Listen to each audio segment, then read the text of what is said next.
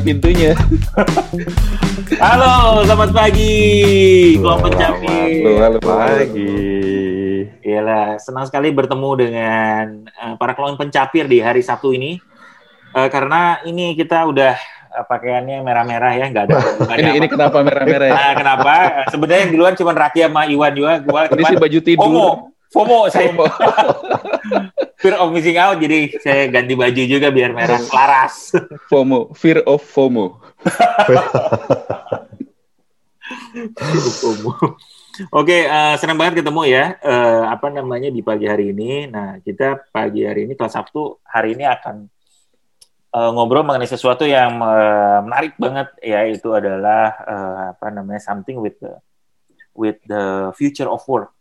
Waduh. jadi ke depan tuh kayak gimana sih sebenarnya gitu? Kita kita kita yang bahas ini ya. Cuman cuman sebelumnya mungkin kita mulai dulu dari keresahan selalu kan. Keresahan kelas Sabtu itu mulai dari keresahan. Nah, ini keresahannya eh, dilihat dari eh, kita nih di di tempat kerja kita banyak mulai masuk different kind of eh, people Yes. gitu ya. Dan kita eh, apa namanya kita merasa oh, oh, kenapa begini ya bentuknya gitu. Ah kenapa behaviornya begini. Eh, orang yang kita interview juga juga juga beda juga gitu. Nah, nah bedanya apa aja mungkin nah boleh cerita dulu nggak? Nih, misalnya Raki boleh cerita nggak? Hmm. Apa eh, experience-nya tuh eh, shifting-nya tuh apa sih gitu dari behavior? Iya.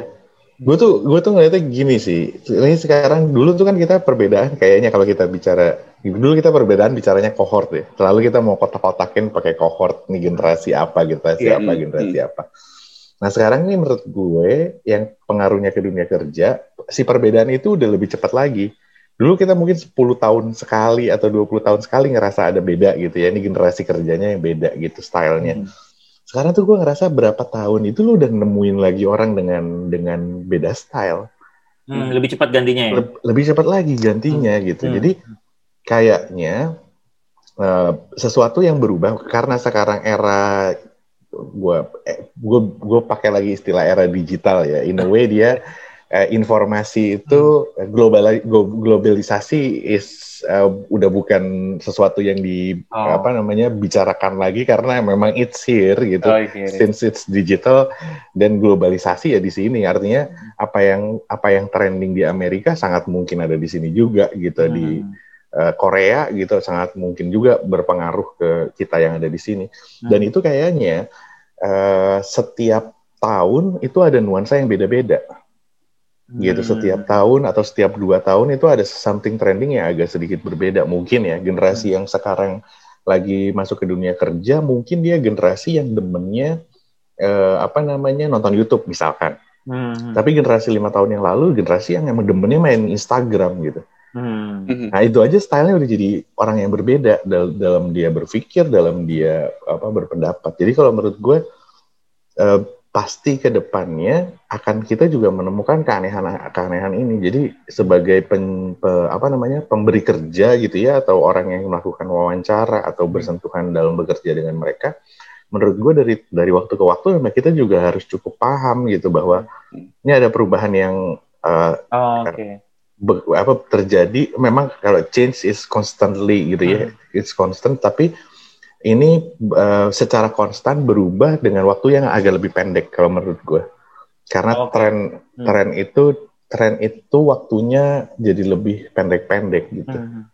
kalau gue sih nger- ngerasanya Ya. gitu ya yang gue lihat sekarang dan sekarang memang nemuin orang-orang yang beda sekarang muncul generasi kerja dengan berbagai kemampuan yang akademis yang luar biasa dia punya Hmm. sertifikat A B C dia pernah ikut ini ada digital talent scholarship kemarin juga gue Ya. baru nemuin ya karena pemerintah juga banyak ngasih Hmm. dorongan gitu untuk membuat digital talent jadi sekarang juga nuansanya beda dan kalau zaman kita mungkin lima tahun yang lalu ngelihat oh, lulusan kuliah dengan dengan kemampuan yang banyak dan sertifikat yang banyak mungkin kita wow ini shiny gitu sekarang Iya, hati-hati iya. dulu belum tentu loh dia mungkin Hmm. paling dikit di antara yang lain gitu kan bisa jadi ada temennya dia lebih keren lagi daripada dia gitu Hmm. nah itu kan kita harus lihat ya dan kalau ini udah menjadi rata berarti harus kita pikirin apakah memang eh, kalau this is the normal thing gitu ya yang Hmm. namanya orang punya kemampuan kemampuan kerja luar biasa apakah itu yang mau kita cari gitu ya Hmm. ke, di dunia kerja atau kita mau nyari hal lain seperti misalkan attitude-nya gitu yang mau kita Hmm. pentingin gitu atau segala macam. Menurut gue sih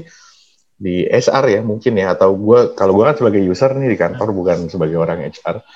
Cuman gue sebagai user gue juga juga juga jadi harus bisa memilah kan gitu bahwa yang Ya. bener-bener gue butuhin tuh apa sih gitu. Nggak Hmm. cuman on paper bagus tapi Iya.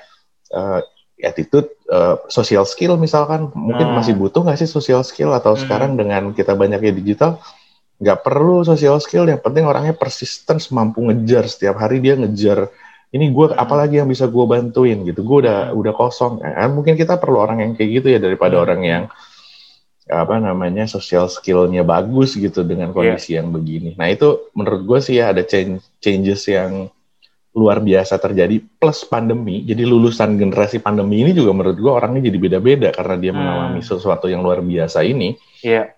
Eh, itu yang menurut gue sih menarik untuk eh, mungkin belum ada rumusnya, mungkin nggak tahu Hmm. Ebin nanti mungkin bisa share. Tapi eh, apa kita di kepala atau di, di di di organisasi kita bisa tahu bahwa oh di kondisi sekarang yang kita butuhin adalah yang seperti ini Hmm. gitu. Eh, lulusan sekarang dengan begini maka yang harus kita Iya. hati-hati atau yang harus kita pilih adalah seperti ini. Nah itu memang harus keep di assess dan diiniin dan kita juga nggak buru-buru milih orang gitu ya. Oh ini keren, oh pilih gitu. Tapi Hmm. kita belum melihat yang lain-lain. Itu sih menurut gue. Bin. Dan kalau misalnya gue denger dari lu ya tadi ya Ki ya, eh, eh, gantinya cepet ya, lebih cepet Mm-mm. dulu kan suruhnya. Berarti nanti kita udah belajar apa sekarang atau try to set up apa sekarang, nanti mungkin 3 4 5 tahun juga udah akan berubah lagi. Iya betul. Nah, Jadi, mungkin kayaknya HR juga harus ini ya. HR mungkin secara tiap tahun mungkin harus refresh lagi, Benar, lihat benar. lagi gitu ya. dan dan mungkin anticipate ya. Hmm. Jadi how we anticipate itu juga penting juga ya. Jadi jadi of course HR adalah da- role-nya. Cuman bisnis itu secara overall ya perlu perlu eh, apa namanya mengantisipasi nih. Eh, kayak gimana kebutuhan eh, organisasinya tuh kayak gimana gitu bisnisnya pengen kayak gimana gitu-gitu. Hmm. Jadi Itu harus stay makanya, stay relevant gitu kan. Stay relevan betul. Iya, iya. Makanya jadi cuman gue mikir juga ya ini anticipating is it a right wor- uh, a right ini apakah kita Yeah. bisa anticipate changesnya Oke. itu apakah Yeah, sesuatu yang bisa kita anticipate atau atau enggak gitu ya atau ini gue kita nggak tahu nih atau misalnya anticipate tapi uh, time frame-nya lebih pendek gitu misalnya Hmm. dua tahun kita bisa anticipate tapi tahun ketiga ini udah susah mungkin ya gitu sih gue lagi mikir ya Hmm. kalau ketika lu bilang ganti lagi ganti lagi ini orang beda lagi gitu gue mikir oh berarti ke depan mungkin lebih cepat lagi gantinya gitu Iya, benar. iya Kalau Iwan, kok- gitu. apa namanya kemarin juga eh, apa mungkin ada eh, experience ya eh, ada different kind of generation terutama untuk yang younger younger generation sekarang seperti eh, kayak Seperti gimana gitu Hmm. Iya. Ya sama sih mungkin experience-nya sama yang Raki bilang bahwa sekarang tuh antar generasinya itu gap-nya itu semakin tipis sih. Hmm. Kayak misalkan eh, kita kan angkatan 90s lah ya. Hmm. Anak-anak tahun yang misalkan eh, masih lulus tahun 2020, 2020 mereka masih bakal ngerasa relate ke kita. Eh, Oh. Aku pernah dapat ngobrol gitu. Eh, dia lahirnya, sorry, dia lulusnya tahun 2000, sorry, 2020, so, 2010-an lah ya. Hmm. Lulu- lulusnya 2010 Lulusnya 2010.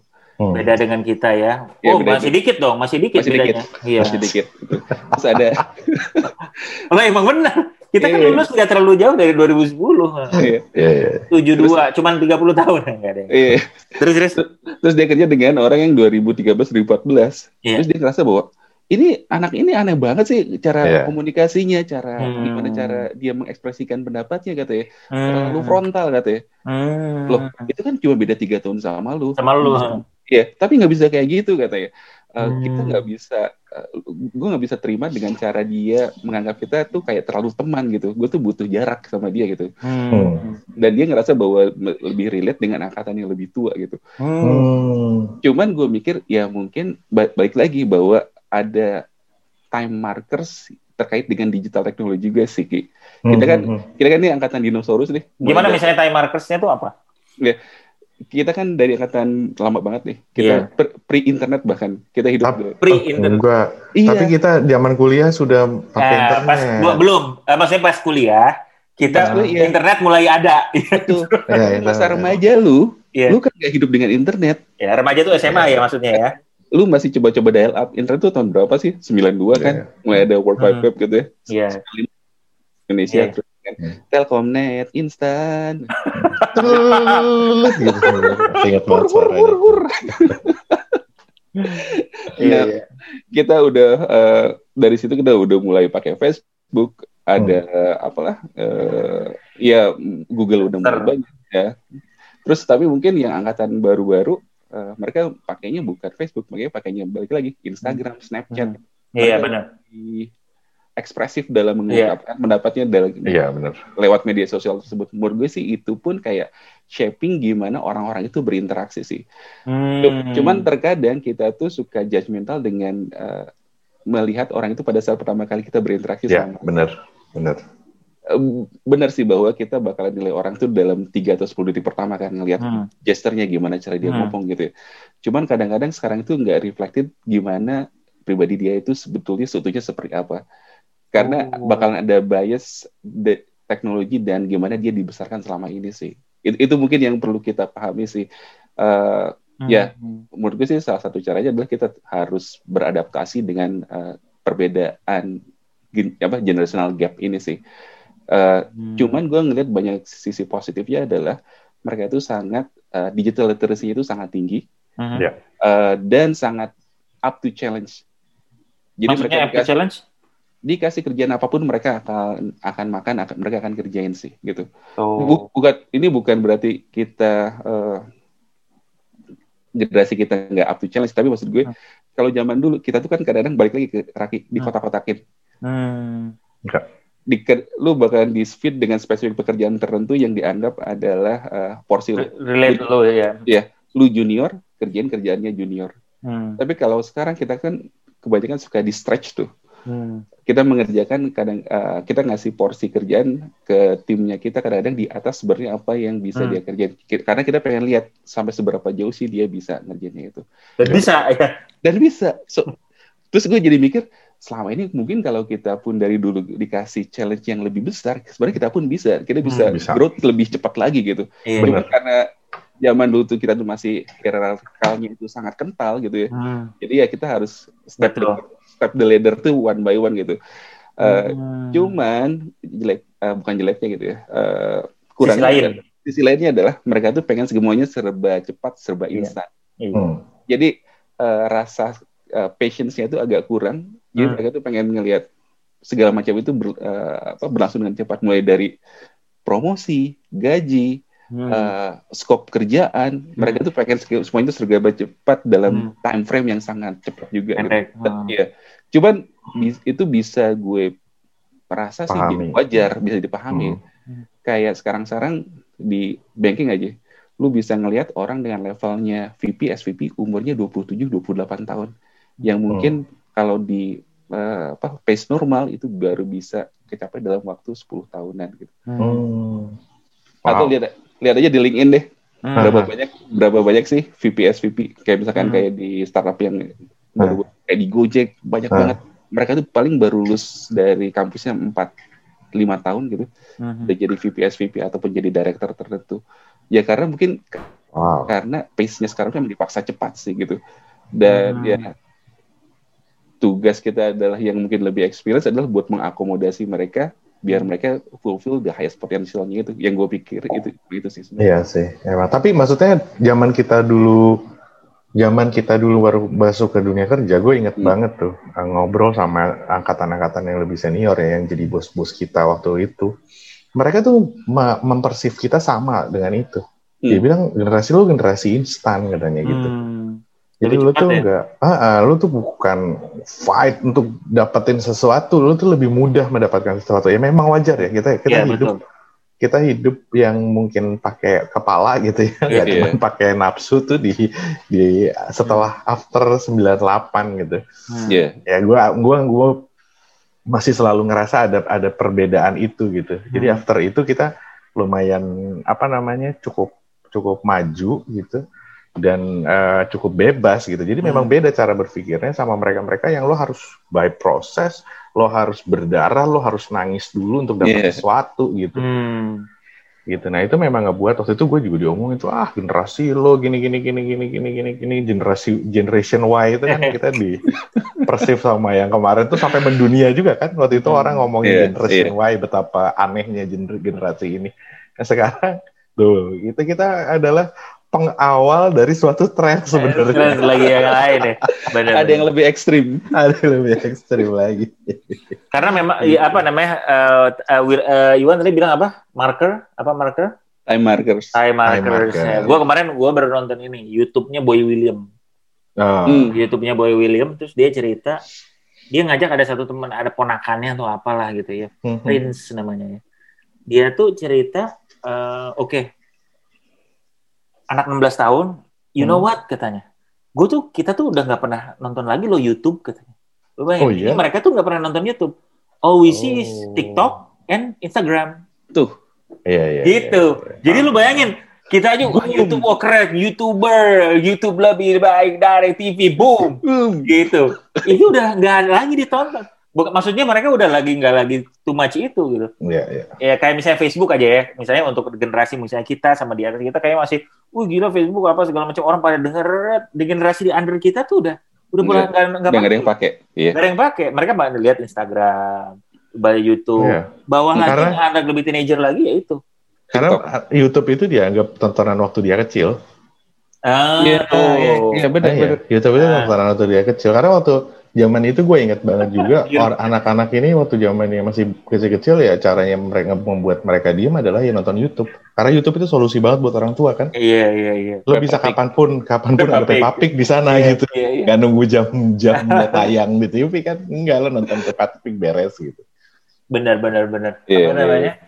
Jadi eh, apa namanya ya benar kata Raki, itu cepet banget kan. YouTube kan barulah ya makanya ada Iya. pengen orang pengen jadi youtuber itu anak-anak zaman itu karena sebenarnya berapa paling tiga tahun kali YouTube ininya tuh ngeboom atau Iya. misalnya lima gitu yang beneran jadi Hmm. gimana bang.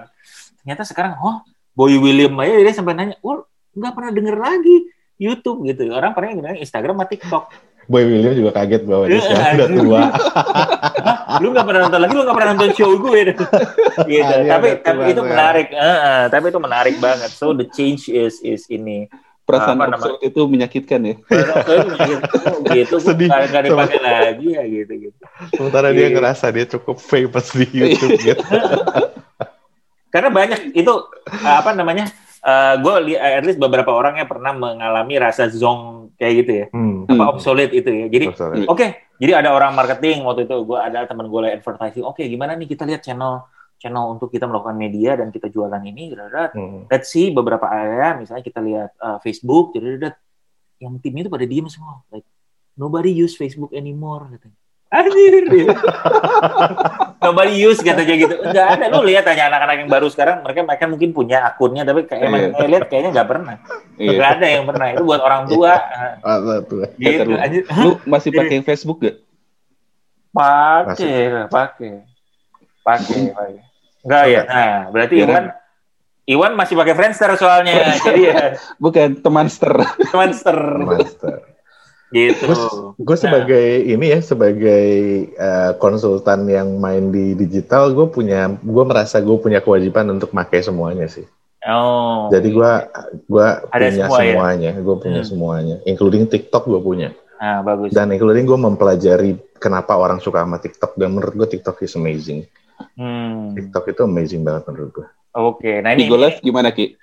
Dipelajari juga gak? Gue punya dan gue nginstal. Terus, You name it lah, semuanya replika gue nginstal dan gue coba. Karena menurut gue gue harus tahu. Jadi kalau lo kalau apa namanya eh, somehow ini kan ngerubah cara orang berpikir ya. Dan menurut Hmm, gue iya. gue buat buat tahu cara orang berpikir gue perlu juga punya Mengerti itu ya? experience-nya, ha, ha. Oke. Iya, Nah, ini menarik nih eh, topik Hmm. ini, tapi jangan kita bahas lebih jauh ya. Iya iya iya. Karena nanti kita lihat mungkin bisa jadi bahan untuk tahu udah depan.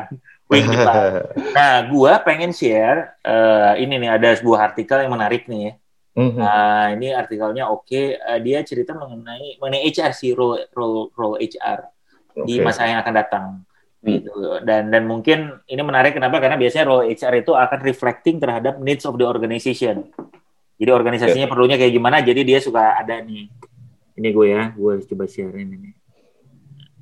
Nah ini sama uh, artikelnya uh, menarik uh, namanya ini judulnya 28 eh 21 HR jobs of the future. Nah, oh. gitu ya 21 HR jobs of the future. Nah, ini banyak lah ya, artikelnya silakan uh, kompecapir bisa share ya nanti mungkin kita bisa share juga linknya di apa oh iya boleh. di, di, di description. Description. Nah cuman ada satu part yang gue pengen highlight aja di sini adalah mengenai ini. Nah ini. Nah ini. Wow. Nah ya ini tuh. Ini tuh detailnya nah, keren-keren banget ya. Keren-keren banget, aneh-aneh. Hmm. nggak ngerti gitu sih ya. Iya. nah, jadi dia tuh mau define uh, apa aja role-role HR yang akan di uh, akan akan ada hmm, hmm. sampai tahun 2030. Not so far, 10 hmm. tahun aja. Hmm. Bener kata Raki, kita tuh berubah nggak di 10 yeah. tahun aja juga udah aneh-aneh gitu. Iya. Yeah.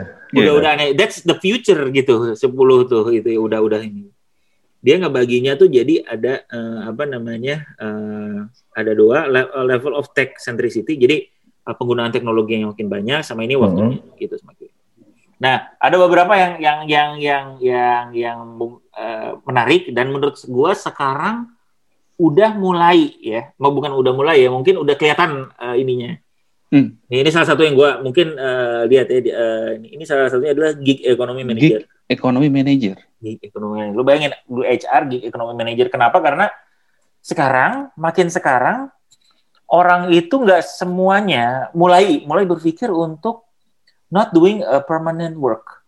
Yeah. Hmm. Makin banyak freelancer. Yeah makin banyak orang yang uh, apa namanya uh, punya punya punya ini sendirilah profesional profesional yang mungkin dia ngebrand dirinya sendiri di hire as a consultant misalnya kayak gitu gitu. Hmm. Nah, sedangkan company kan tetap perlu nih ya workforce mau nggak yeah. mau lah mau apa pun namanya itu. Hmm. Nah, mungkin nih seorang ini nih si gigi ekonomi manager yang ngurus gitu. Oke, mungkin dari 100% karyawan uh, itu 30% permanen. Sisanya itu mungkin 70% adalah freelance. Bagaimana ngaturnya? Ada yang part time lah freelance-nya. Hmm. Mungkin ada freelance yang totally freelance ad hoc aja, ada yang freelance untuk konsultannya, ada ah banyak banget gitu. Nah, ini makanya hmm. ada sampai nih gig ekonomi ini. Gitu. Nah, ini ini ini salah satu part yang uh, cukup menarik dan menurut gue sekarang udah mulai ini muncul bibit-bibitnya menurut gue ya. Hmm. Uh, apa ya gue gua kerja gue juga ikutlah di kayak sebuah konsultan eh, gitu ya dia punya uh, apa namanya um, kayak pool pool of consultant hmm. pool of facilitator pool of trainer gitu-gitu yang yang apa namanya mereka uh, jadi ya totally freelance kalau ada yeah. job langsung diambil dan itu kan harus ada yang manage ya Gimana hmm. orangnya biar tetap mau, biar tetap engage sama kita. Nah, ini ini salah satunya. Kenapa? Karena ya ini future of work mungkin lo juga akhirnya akan melihat bahwa nggak semua nih orang tuh uh, mungkin offering dari company lo nanti juga nggak selalu about uh, permanen gitu, job security gitu itu mungkin nggak hmm. terlalu laku lagi lo hmm. jualan gitu. Ini nih, ini ada ini ada salah satu yang yang yang apa namanya uh, menarik ya. Ini tahun 2020 ini naik sedikit ini udah ada nih. WFH fasilitator. Yeah. WFH fasilitator. Ini menarik ya gue melihat judulnya aja kayaknya gue perlu deh. fasilitator WFH. ya bener. Sekarang kan yeah. ada yang tahu nih Betul. apa namanya. Uh, Iya, mau nggak ada. Jadi kan kita nggak tahu lah WFH sekarang, tapi harus diurus kan. Iya, benar. Karena semuanya hmm. uh, karyawan lu uh, eh, WFH gimana? Hmm. Uh, hmm. Bagaimana mereka tetap uh, apa namanya engage, engage mereka ya. tetap yeah. oke, okay, mereka tetap uh, sehat, mereka dan pendekatannya mungkin kayak nggak bisa nggak bisa yang oh lu harus kerja 9 to 5 misalkan, berarti hmm. lu pakai teknologi yang bisa memantau lu bekerja selama yeah. 9 to 5 kan mungkin juga. Yeah Betul. Juga cuman bicara ininya ya. Itunya aja, bicara, aja. Uh, uh, jadi bicara engagement tadi dibilang bicara mentally sehat gitu dan kawan-kawan hmm. juga. Hmm. Yeah. Oke. Okay. Iya, menarik sih yang WFA facilitator. Hmm. Waktu kemarin gue sempat ngobrol sama orang HR, salah satu concernnya mereka selama kita WFA adalah well-being dari masing-masing karyawan kan. Hmm, Uh, kalau di kantor mereka bisa pantau lah ya, Iya. overall seperti kayak gimana. Tapi kalau misalkan di rumah, kadang-kadang kita nggak tahu masing-masing orang tuh seperti apa kondisinya. Iya. uh, ya akhirnya karena limited options akhirnya mereka cuma nggak bisa seekstensif kayak dulu kan ya akhirnya tetap pakai teknologi Hmm. nah ngadain survei Ya. uh, nanya gimana kondisi seperti apa memastikan bahwa kalau misalkan ada orang yang sakit itu emang terpenuhin Hmm. Uh, cuman di luar itu yang mereka takutin adalah masalah productivity juga katanya hmm. Itu yang paling kena. Betul, Iya, betul. iya. Eh, kondisinya emang nggak sangat tidak memungkinkan untuk orang bekerja dalam kondisi optimal, tapi ya gimana tetap maintain at acceptable level. I- itu yang jadi Iya. concern HR juga sih. Hmm. Dan satu hal yang gue sadarin ya Wan ya, Hmm. kalau kalau dulu lo misalkan kita masuk kantor fisik, lo merasa lo melihat, Oh. sehingga lo jadi lo ada bias sebenarnya pada saat secara fisik lo melihat kayak yang tadi lo bilang masalah si HR mastiin dia well-beingnya seperti apa dan segala macam. Hmm. Waktu waktu fisik dia sebenarnya juga tidak bisa memverifikasi kalau well-being dia ada di Iya. situ ya kan. Iya. Benar, benar. Cuman karena ini digital ke apa kita udah WFH, kekhawatiran itu jadi muncul sehingga lo Iya. merasa harus mengukur gitu. Iya. Padahal mah kalau in normal life lo di kantor tapi lo nggak kerja juga nggak ada yang bisa ketahu-tahu gitu. Iya nggak sih? HR mana bisa tahu coba Iya, iya, kalau dia iya. nggak produktif, nggak Iya. pernah dimonitor Iya. kan. Iya, iya. Nah ini yang menurut gua ada perubahan mindset yang luar biasa yang menurut gua yang orang-orang Yes. digital native yang benar-benar memang dari lahir dia digital itu sebenarnya udah paham. Kita yang Hmm. berusaha keras untuk paham menurut gua orang-orang yang Hmm. asal muasalnya kerja fisik yang sekarang oh harus gimana nih ya nanti dia Benar. kerja lagi nanti dia Iya, bohong Benar, Iya, benar. iya, iya. Padahal ya kalau lo bicara esensinya kerja adalah apa sih? Dia dia menjalankan bukan masalah menjalankan tas kan, Hmm. tapi lo menyelesaikan tas. Iya, iya. Iya. Nah, perubahan mindset ini sebenarnya sebenarnya menurut gua membuat orang merasa disrupted gitu ya, terganggu dan segala macam. Nah, menurut gua ini kayaknya kayaknya ya ada faktor dulu kita salah mikir sebenarnya. Diluruskan kembali ya. Diluruskan ya. Benar-benar. Karena jadi benar kayak misalnya Raki tadi ya eh, apa namanya? Oke, kita tuh misalnya eh, udah nggak biasa kita bisa feel and see gitu ya. Hmm. Ya misalnya kayak kita ngasih training aja juga gitu.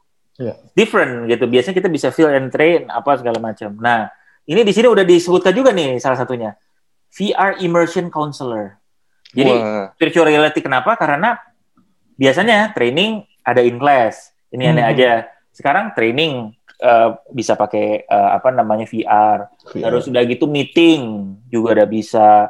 Jadi banyak banget. Nah, bagaimana nih eh, i- apa Hmm. namanya integrasinya, immersionnya antara eh, VR dengan dengan apa segala macam proses yang dialami itu perlu ada counselornya. Gitu. Ya, Iya. bener juga ya. Iya, iya. Kalau misalkan di kondisi itu ya, kalau sekarang nih kondisinya VR itu udah massively use, Yes. mungkin kita kerja pakai Ah, gitu. kacamata VR, kita kayak Berasa di ada kantor. di kantor tetap ada temen lo gitu ya. Iya, kan udah gue lihat di mana ya ada, Ada ya di YouTube. Heeh. jadi lu pakai VR dan lu beras masuk ke ruangan kantor, orang kayak ketemu gini-gini, gue ketemu sama lo gini-gini. Like Zoom is like 50% of going to VR, right? Yang maksudnya lu Iya. ketemu dan kayak gitu. Iya, iya, iya. Dan Iya, VR-nya iya, tuh iya. ada. Jadi di dalamnya terus lu bisa ini eh, apa namanya di, di dinding tuh ini presentasinya ini ngambil apa gitu. Jadi lu kayak ketemu aja di kantor, tapi lu ada di rumah. Gitu. Ada ada deh gue lupa lihat ya. ntar gue share juga di YouTube-nya. Nah, ini perlu ada yang ngatur nih, da- nge- nge- apa namanya counselornya gimana bagusnya, sepertinya trainingnya apa segala macamnya. Jadi ini beberapa yang gue pengen mention aja yang menurut gue menarik ya. Ini salah satunya ini, ini mengerikan sih, mengerikan sih. VR gitu. Ini Nah, gue kalau kalau bicara penyalahgunaannya ya, Oh iya, iya. Waduh. mengerikan ya. mengerikan Oh, banget. iya. apa dulu? iya. Eh, penyalahgunaan apa dulu? Ya apa pun lah. apa pun jadi- ya. Nanti ini sesi eh, apa namanya eh, kelas Sabtu dewasa misalnya. Iya. Jadi Oke, dewasa. Nah ini, ini misalnya menurut gua ada beberapa yang eh, yang cukup menarik ya. Eh, VR immersion ini salah satunya. Eh, chatbot and human facilitator gitu karena eh, mungkin orang HR eh, juga nanti akan banyak nih role-role yang mungkin diganti sama chatbot terus facilitatornya itu seperti kayak gimana gitu. Ini yang asik yang atas Iya, juga iya. nih ya. Coach juga bisa diganti sama chatbot ya sebenarnya ya. Iya, Coach bisa. itu Iya. Karena sangat kan ada beresiko digantikan dengan AI ya. Banyak. Oh, bisa. Bisa. Karena kan jawabannya lu Iya. kayak dia kan adalah advance model dari ini aja apa namanya kalau lu kalau di customer service tuh Iya. Yeah. Ada yang chat uh, chat ya kalau kalau misalnya masuk website itu suka tiba-tiba ada, hey mm -hmm. saya adalah ini gitu-gitu. Mm -hmm. Itu kan AI. Nah mungkin kalau misalnya lebih advance ya bisa. Coaching, iya benar. Naik lagi bisa jadi itu. Coaching. Dan apalagi kalau dia bisa lebih bisa menyerap banyak apa namanya experience ya, makin hmm. banyak lagi dia semakin kaya. Bisa lebih kaya, bisa jutaan reference misalnya gitu. Deep learning, yeah. Iya. NLP, NLP. Jadi keingetan yang replika itu. Iya, replika. Replika, replika itu sinting loh. Kalau Oh, oh yang lu bilang yang malu tunjukin iya, iya, itu ya waktu iya, itu ya. Iya, iya. But itu kan jadi uh, temen ya. Iya, natural banget kan flow percakapannya itu. Iya kan yeah. merasakan kan natural yeah. banget ya gila tuh. Yeah. Karena kalau misalkan kita terlalu response base-nya, uh, ya mesti interaksinya terlalu response base, kita kan pasti akan ngerasa kalau misalkan lu jadi coach ataupun jadi kita minta advice, kita kan bakal mikir, alah ini apaan sih gitu ya. Iya, uh -huh. iya, maksudnya kita ngomong sama robot. Tapi kalau pada saat batasan itu kayak dihilangkan, hmm. ya kita mungkin bakalan berinteraksi layaknya sama orang gitu. Tapi kita iya, nggak ya, tahu bahwa sebenarnya di belakang itu adalah AI atau robot. robot iya. makanya, makanya. Film Her aja, film Her itu salah satu. Iya. iya, iya dan disalahgunakan ujung-ujungnya. Bisa. Iya, ujung-ujungnya disalahgunakan. gitu, chatbot nih asik nih. Ini HR data bias, eh, HR data detektif udah banyak lah ini data analitik. Ini algoritma kan gimana tadi eh, ceritanya kalau algoritma bias da auditor itu? Oh iya, ini gue kepikiran kalau sekarang-sekarang itu kan kita buat rekrut orang kadang-kadang pakai engine kan buat hmm. sortir, buat pilih gitu ya, hmm. berdasarkan kriteria tertentu. Hmm. Ya itu perlu dilihat juga sih logik dari uh, apa sortingnya itu atau pemilihannya hmm. itu memastikan emang itu sesuai dengan uh, ekspektasi dan objektifnya kita ataupun kayak yeah. misalkan buat performance evaluation saat ini kan kita biasanya masukin key in semua hasilnya kita tuh yeah. uh, terus nanti misalkan nanti si sistem HR kan bakal langsung ngeplotting ke bell curve-nya gitu lah ya iya yeah, iya yeah. nah itu kan tapi sebenarnya berbahaya banget karena terlalu apa ya iya terlalu strict di satu hmm. sisi nah harus dilihatin lagi sih gimana uh, baik lagi al algoritma buat uh, apa melakukan sorting ataupun melakukan uh, decision making berdasarkan yeah. data, data tersebut. So perlu dicek lagi, cek lagi biar nggak bias ya. Betul. Ya ini ini kan definitely currently nggak terlalu banyak nih yang belum hmm. ada mungkin atau baru ada. So banyak banget nih yang menurut gua ini yang jadi future of work itu juga even ada di sini ada future, future of work leader. leader. Jadi untuk dia ada di tengah-tengah tuh ya. Aduh. Ah, apa nih yang future of work dia perlu menentukan? Climate change lah gitu. Second act nih sebenarnya udah banyak juga yang tadi cerita kan. Hmm. Sekarang orang banyak yang ngerjain uh, hal lain dari pekerjaan utamanya. Jadi second act coach gitu, apa yang dikerjainnya. Ini for life. Nah ini asik juga nih. Human, human, and machine, machine teaming. Teaming manager. Wah. Gila, ini ya. mesti masuk omnibus law nih. gitu karena iya mungkin benar juga ya maksudnya uh, karena kan kita jadinya bekerja sama sama mereka kalau misalnya mereka uh, apa namanya ya kita gimana kerjanya yang baik itu seperti kayak gimana sih sama mereka menggunakan yeah. distraction prevention chief purpose ya bagaimana kan purposeful company purpose purposeful people gitu director of well being ini hmm. banyak nih gitu Bin Bin, gue penasaran sih kalau di dunia HR yeah. itu gimana karena gini kalau di dunia kayaknya ya kalau gue pahamin di dunia accounting kan yeah. mereka uh, trying so hard sejak kita tahun 2000-an sebenarnya ya yeah. trying so hard untuk tidak jauh dari teknologi tuh jadi tidak belajar, jauh dari teknologi. Oh, uh, uh, jadi apa namanya belajar penggunaan sistem dan segala macam belajar IT jadi accounting tuh pengen uh, apa merasa IT ini uh, sangat bisa membantu dan dia harus jadi bagian dari IT gitu. Kalau gue hmm. perhatiin gitu ya. Yeah. Nah, kalau HR gue nggak punya bayangan nih. Apakah orang HR juga punya feel yang sama atau yes. dia masih tetap focusing uh, apa namanya People, gitu. mencari dan membangun talent gitu. Kalau kita lihat dari yang tadi itu, itu kan artinya kemampuan digital dan kemampuan teknologinya si orang HR juga harus naik banget, bin. Yes, betul, yeah. betul. Gitu. Uh, even dari last couple of years ya, uh, mm-hmm. HR itu yang mulai uh, bukan mulai ya, yang munculnya itu adalah data, data mm-hmm. analitik, yeah. teknologi apa apa satu ya itu satu. Yeah. Jadi mereka mulai big data gimana untuk melihat demografi orang apa segala macam. Uh, kenapa? Karena misalnya di HR ada salah satu terms yang yang lagi sempat musim itu namanya hmm. flexible benefit. Hmm. Jadi hmm. lu tuh untuk Gen Y anak-anak yang ini tuh benefit company itu beda-beda, bukan hanya gara-gara levelnya, tapi mungkin orang tuh bisa milih, oh gue lebih senang liburan ya, udah benefit lu begini. Oh, gue oh. anaknya lebih sering nabung, benefitnya begini. Wow. Jadi itu di adjust, ya. uh, dan kita kan bisa pengen untuk mengatur itu dari dari sisi uh, compensation structure-nya lah ya, hmm. gitu, ya. duit, budget apa segala macamnya. Itu kita pakai big data misalnya itu, itu itu salah hmm. satunya lah itu. Terus sudah gitu uh, big data dipakai juga kayak survei employee engagement. Hmm. Ya, jadi lu survei. Nah, sekarang lu mungkin udah sering lihat ya uh, tools-tools employee engagement. Jadi yang kayak I don't know, mungkin kalau my workplace itu Microsoft ya? Ya. Yeah. Eh, workplace. Facebook ya? Nggak tahu gue workplace. Ada, ada, ada ya pokoknya itu itu oh. juga uh, apa namanya? Jadi uh, uh, tools yang dipakai untuk lihat employee engagement. Jadi yang gue tahu ada nih ya, ada mm -hmm. anak-anak anak-anak anak empat nih yang bikin nih. Uh, Doni Happy Five, lu pernah denger nggak? Enggak apa. Ya, ya. Uh, jadi itu ada tools tools engagement, lu masukin ke digital, huh? ya lu masukin ke gadget, ya. Tools hmm. itu kayak kayak sosial media. Gitu. Hmm. Jadi setiap hari gue bisa ngasih, gue mau kasih uh, ini ke lu ki, apa namanya? Gue mau kasih uh, kerjaan. Apa? Oh, appreciation Hmm. Oh, Raki tadi pagi ngerjain ini, gue ngelihat Raki kerjain ini, gue mau kasih bintang 5, ting, gitu. Terus gitu, how do I feel today? Setiap hari ada pertanyaan, how do I feel today? One, bad, good, bad. Jadi every day itu kita bisa di apa namanya? Bisa di uh, apa namanya? Bisa di uh, di assess seluruh workforce itu engagementnya mereka gimana hari itu Mm-hmm. Terus lu juga bisa di assess. Biasanya kan lu kalau misalnya appraisal itu baru enam bulan sekali. Yang mm-hmm. ini bisa setiap hari lu memberikan appreciation, acknowledgement mm. sama orang sehingga at the end of the year lu bisa tinggal ngelihat appreciation yang gue kasih setiap hari itu kayak gimana. Uh, terus sudah hmm. gitu uh, gitu nanti itu menarik banget tuh sih jadi kita akan menemukan menemukan staff-staff kita yang uh, udah selesai ngerjain tugas Pak jangan lupa bintang limanya ya Pak gitu ya. gitu ya. Jangan lupa tipsnya juga Pak. Iya bisa seperti gitu ya. Cuman cuman uh, culture-nya sebenarnya yang pengen dibikin adalah uh, uh, ini. Tapi itu bisa masuk juga. bintang nah, lima ya. Jangan lupa, lupa. Ya, benar. benar. Nah itu tuh udah udah mulai ki. Jadi teknologi hmm. dan apa segala macam udah dan algoritma uh, dan AI juga untuk ya apa interview udah juga. Yeah. Kayaknya lu yang yeah. seperti kita juga kan itu.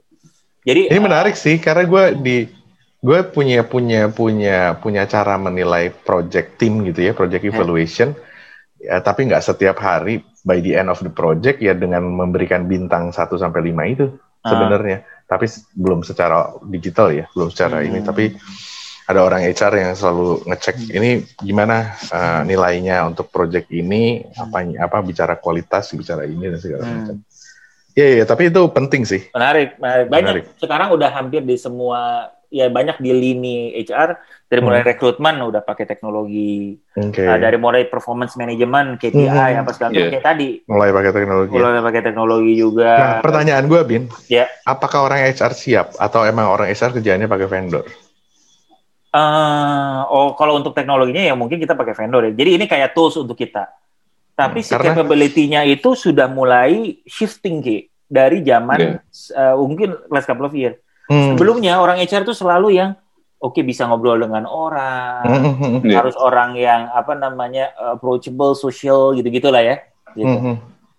Capability apa the needs of capability dan karakteristik yang dicari orang HR hmm. mulai mix sekarang. Hmm. Kita perlu orang HR yang ngerti bisnis Yeah. Okay. Kita perlu orang HR yang uh, apa namanya muncullah tahu HR data. Bis, muncullah HR, HR business, business partner. partner. Orang okay. kita nyari ini apa data. Ah. Orang yang yang ngerti data gitu. Jadi hmm. orang HR yang biasa crunching numbers gitu kadang ngelihat oh. oke okay, 30% dari ini kan gini. Data analitik oh 30% demografi adalah orang umur segini. Berarti kalau kita relate dengan data ini yang hmm. demografi interview yang saya bilang begini, akhirnya insight-nya ini gitu. Ada, nah, Bin ada. Skill set itu di workforce ada ya? Ada. Di pasar ada, kerja. Ada, ada. Dan beberapa uh, ada dan uh, some of the leading company sudah melakukan itulah. Gue ada teman, oh. gue baru ngobrol tadi malam ya mengenai uh -huh. ini ya. Jadi uh, Ilvan ya. Berat banget Jumat Ilvan. malam, Jumat malam ngomongin ginian kan. Iya, kan asik dia. Dia tuh khusus ngerjain itu. Jadi global oh, analytics. Nah. Jadi hmm. anak level global analytics global. Jadi di di London ininya apa untuk hmm. HR Global Analytics, HR Global hmm. Analytics gitu ininya. Okay. Uh, ininya uh, asik. Komoditi, komoditi jangan jadinya ya lama-lama ya. Kita kan sebenarnya memikirkan Human. manusia iya, iya.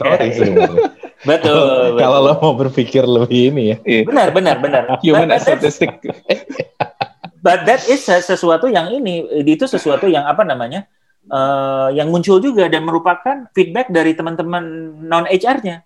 Jadi, mm-hmm. kok HR sekarang uh, apa namanya, to business oriented gitu. Mm-hmm. Maksudnya, Pasti. ketika ngobrol dengan orang, dengan HR, mm-hmm. we want HR yang lebih human dong, oh, gitu. Iya, yeah, yeah. Gitu, gue gue pengen ah, gue ngobrol bisnis lagi, gitu, gini. Gue kok HR sekarang lebih ini ada juga mm-hmm. yang ngobrol kayak gitu, gitu. Gue lebih pengen karena gue pengen sebenarnya gue pengen curhat dan like from the human side yeah. gitu dari hmm. ketika ngobrol HR ada juga gitu jadi kan needs dari organisasi ke arah mana orang yeah. di bawahnya juga kan beda juga mungkin ada nah yeah. itu yang uh, apa namanya uh, ya it's a challenge lah uh, ya, ya, untuk, untuk kita dinamikanya. Kayak kayak teging sapi gitu jadinya kan. Oh ini sapi ukurannya iya. ya, dia lagi happy apa enggak hari ini datang. Iya gitu, iya iya iya. Black Mirror ya. Black Mirror betul. eh kayak lo kasih itu kan Black Mirror tuh kasih ya. bintang Black Mirror. Black Mirror ya. Iya. Social rating ya. Social rating. Ya. Aduh serem-serem. Makanya yeah, harus balance, makanya yeah. harus ada yang namanya digital digital high governance. High touch High tech, high tech. Iwan tuh dulu punya bukunya tuh. Apa tuh? Uh, apa namanya? High tech, high, high, high touch. Kan itu tahun 90-an kan uh, yeah. apa namanya high tech, high touch. Kalau 2020 digital governance bukunya. Luar biasa ya, harus makanya harus iya, seimbang yeah, yeah. sih menurut gue. Tapi poinnya sih memang benar harus seimbang. Walaupun tadi kita harus cukup adaptif dan harus bisa ngebaca future.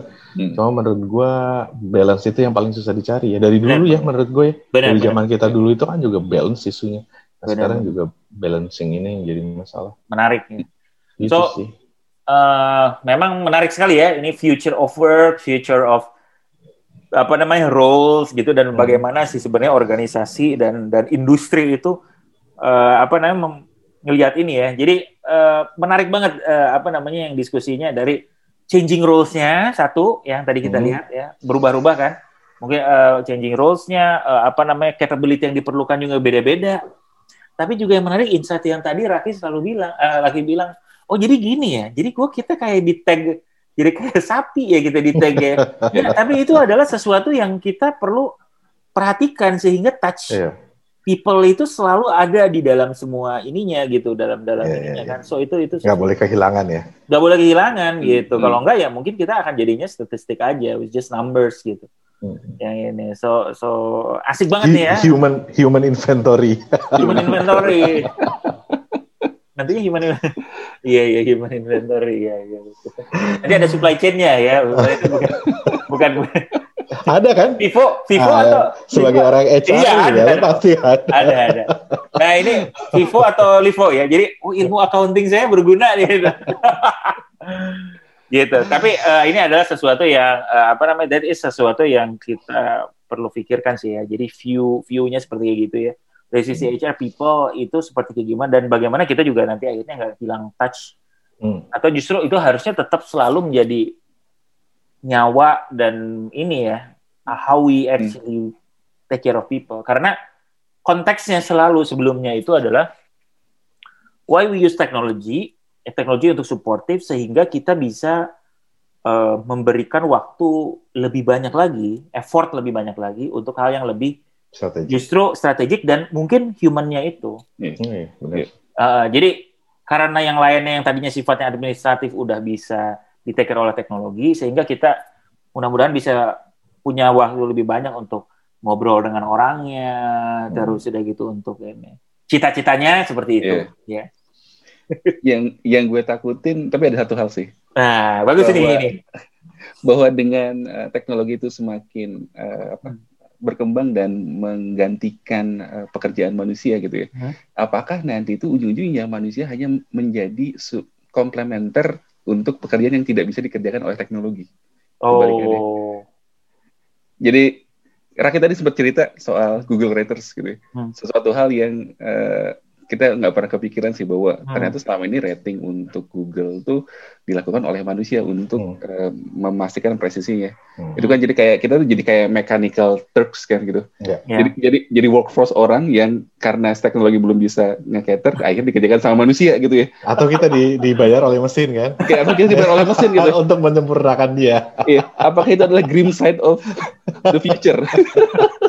Tapi ya itu menurut gue jadi menarik sih. Sama sama kayak kita bicara robotik, kita bicara hmm. AI, itu kan sebenarnya manusia sebagai perancang dan manusia role-nya manusia ya di sana. Hmm. Manusia sebagai perancang, manusia sebagai monitoring, dan manusia sebagai verifikator atau validator kan. Selalu peran kita di situ. Hmm. Tapi di tengah-tengah pada saat pelaksanaan itu mesin gitu. Filosofi apa namanya cara kerjanya tuh sekarang seperti itu gitu untuk hmm. kontrol si mesin berjalan dengan baik. Nah itu mungkin menurut gua itu something to think about dan mungkin kita harus harus bicara yang lebih agak mendalam di sana di sesi-sesi yeah. lain. Wih, Waduh, berat. bagus bagus bagus.